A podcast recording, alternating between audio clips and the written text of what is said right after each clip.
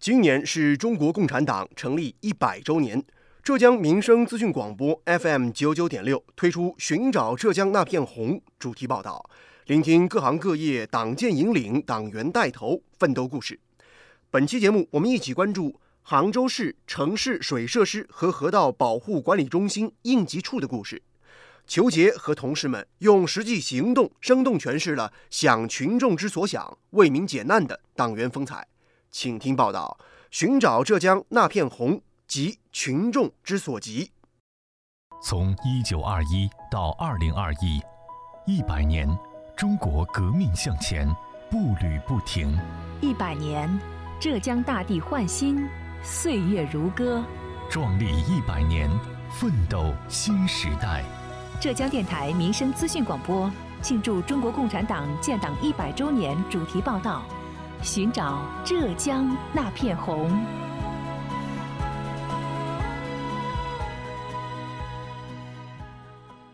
听众朋友们，早上好，欢迎收听今天的节目，我是子文。今年的五一假期期间，不少游客来到杭州游玩。除了秀丽的西湖和壮美的京杭大运河，其实杭州主城区内的许多流域和水域也成了远近游客们争相打卡拍照的地点。而保证杭州市域范围内的水清岸净，杭州市城市水设施和河道保护管理中心功不可没。我们今天要关注的，则是中心安全应急处的故事。裘杰同志目前任中心安全应急处副处长，从事城市水设施河道的信息化和安全应急工作。二零零四年，他大学毕业，与城管工作结了缘。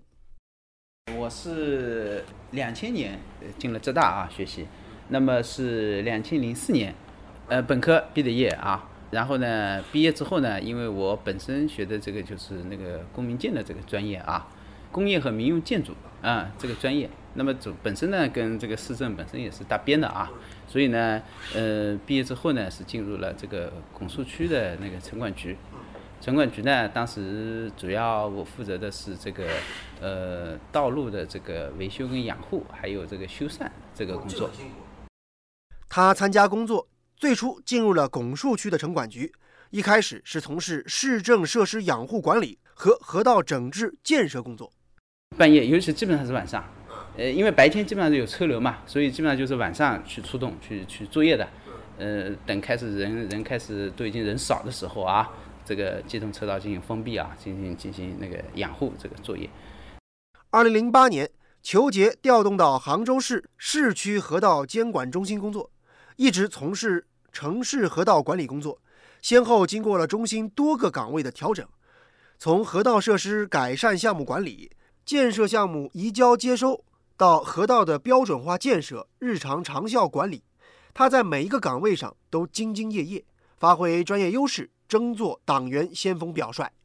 那么后来呢，也是整个发展的这个需要，就是我们开始这杭州市开始了新一轮的这个。河道这个整治工作，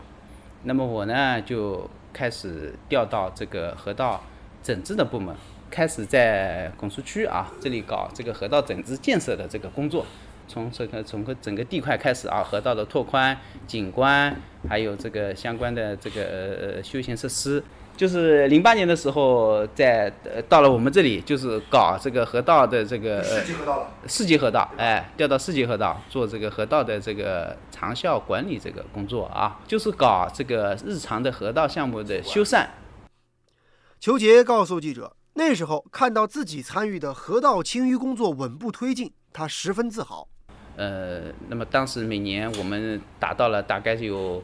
呃，七十公里，七十万方，当时我们最多的时候到达，从从我们一开始经手的十几万方到三十几万方每年，后来我们最后到清淤的那个总量达到了七十万方，相当大的一个量，也列入了当时我们也这个包括河道清淤也列入了呃我们杭州市的十大为民办实事的一个呃项目。如今，裘杰同志又有了新的工作内容和方向。我是从去年。到安全应急处的，因为我们坚持了那个机构改革，我也轮换了好几个处室，我就是在原来在维护处，后来到我们的呃综合处，最后到水域处，但是涉及到都是跟河道相关。河道这条线上，基本上我就轮转了一遍，轮转了一遍。应急处呢，就是主要还是负责这个呃呃安全应急啊，还有呢我们的智慧化，呃还有这个水质监测这几块的。平日里，裘杰同志的业务技术水平十分突出，他推进智慧河道深化应用，形成了养护巡查、自查自改、养护报送和案件抄告等移动平台，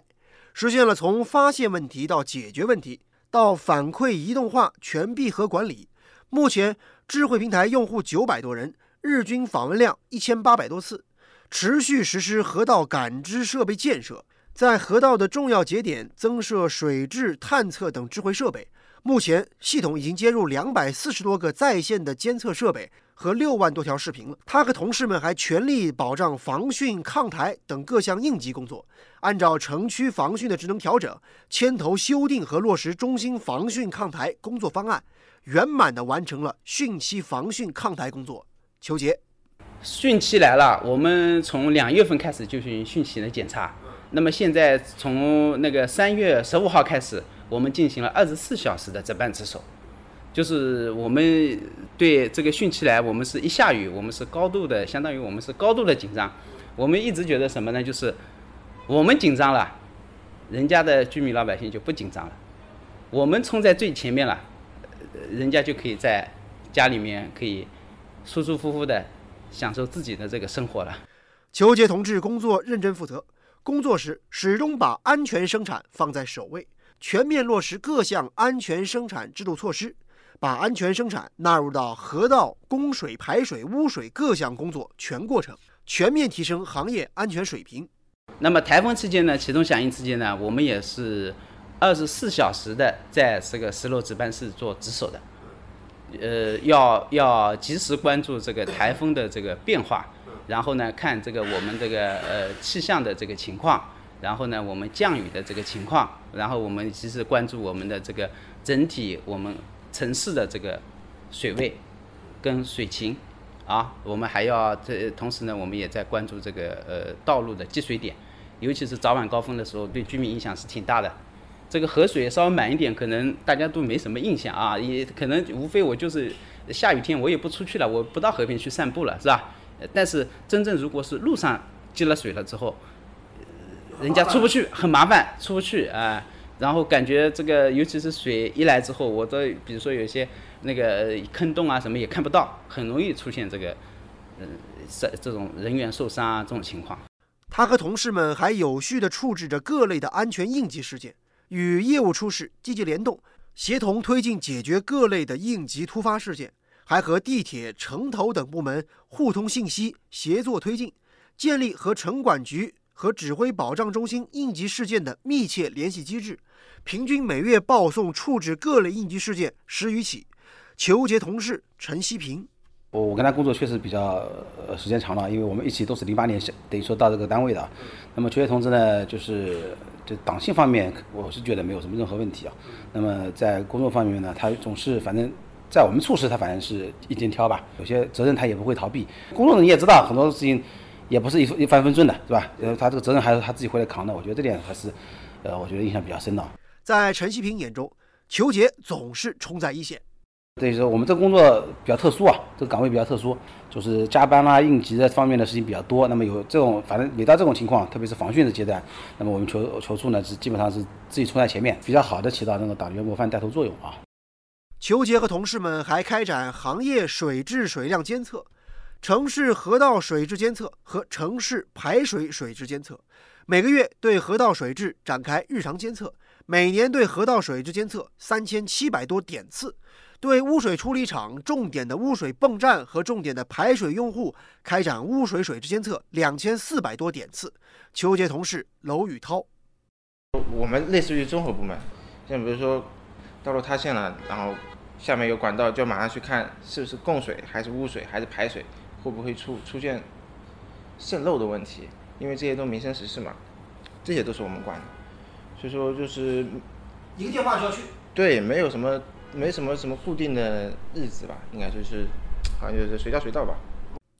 正如娄宇涛所说，之前新安江首次开启九孔泄洪时，裘杰和同事们就是忙得不可开交。应该说，已经当时新安江放水之前，我们已经坚守了半个月，因为当时一直是这个处于这个雨季，看到数据真的有异常的，我们就直接开车到现场。那包括这个呃，像那个呃九溪啊，有居民老百姓要进水了，呃，也是直接我们直接第一时间赶到这个现场，进行这个相关的这个救援工作。怎么把水全部排掉啊？包括这个九孔泄洪完了之后，我们所有的这个排涝泵跟车在九溪这边待命，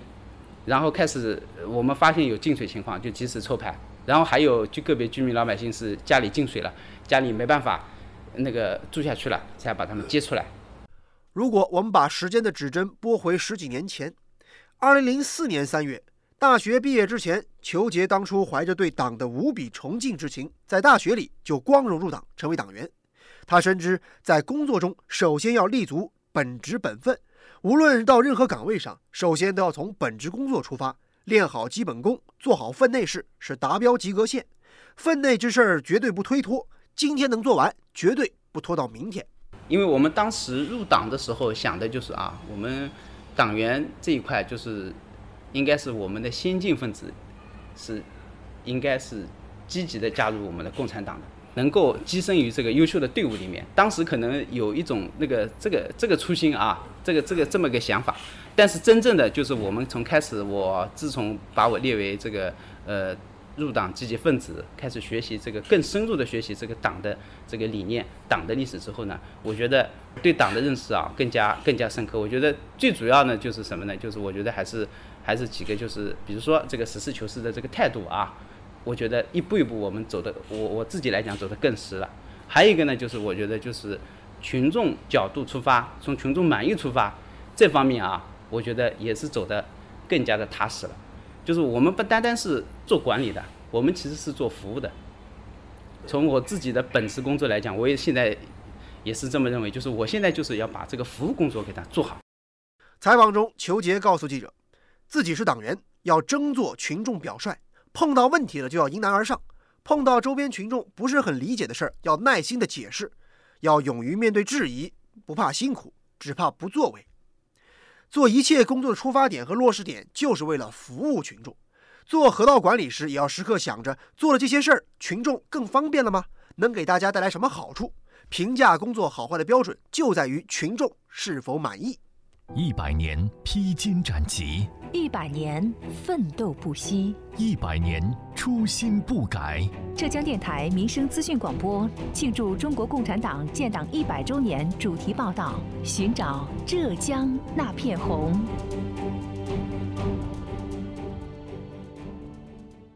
有关于我们今天关注的内容，本台特约评论员、资深记者叶峰老师认为，对待群众的事儿急不急，快不快？办得利不利索，最能体现工作作风，也能看出党性来。一直以来，把群众的急难事儿当成头等大事儿来办，为我们党赢得了民心，更凝聚了人心。